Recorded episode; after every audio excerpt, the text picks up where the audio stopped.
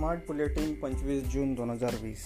भारतात आत्तापर्यंत एक लाख त्र्याऐंशी हजार बावीस सक्रिय कोरोनाग्रस्त रुग्ण. तर चौदा हजार चारशे छत्तीस कोरोनाग्रस्त रुग्णांचा मृत्यू. दोन लाख अठ्ठावन्न हजार सहाशे चौऱ्याऐंशी कोरोनाग्रस्त उपचारानंतर बरे झाले. पूर्व लडाखमधील पंधरा जूनच्या हिंसाचारास भारत जबाबदार असल्याचा चीनचा कांगावा.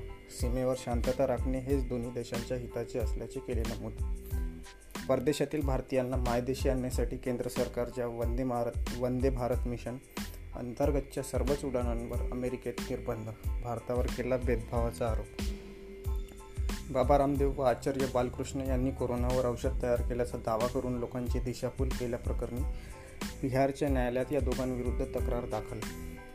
महाराष्ट्रात आत्तापर्यंत बासष्ट हजार आठशे अठ्ठेचाळीस दरम्यान बासष्ट हजार आठशे अठ्ठेचाळीस सक्रिय कोरोनाग्रस्त तर सहा हजार पाचशे एकतीस कोरोनाग्रस्त रुग्णांचा मृत्यू.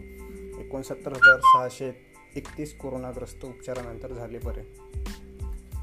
कोरोनाच्या पार्श्वभूमीवर सु सुरक्षित वावराबाबतचे नियम पाळणे अशक्य असल्याने यंदाच्या दहीहंडी उत्सव रद्द करणार. दहीहंडी समन्वय समिती महाराष्ट्रातर्फे जाहीर.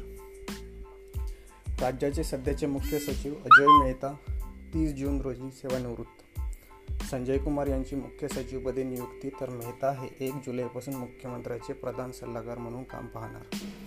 महाराष्ट्र सरकारने मागील आठवड्यात सोळा हजार कोटी रुपयांचा सामंजस्य करार केल्यानंतर बुधवारी एक हजार सतरा कोटी रुपयांच्या गुंतवणुकीसाठी केले. आणखी दोन सामंजस्य करार.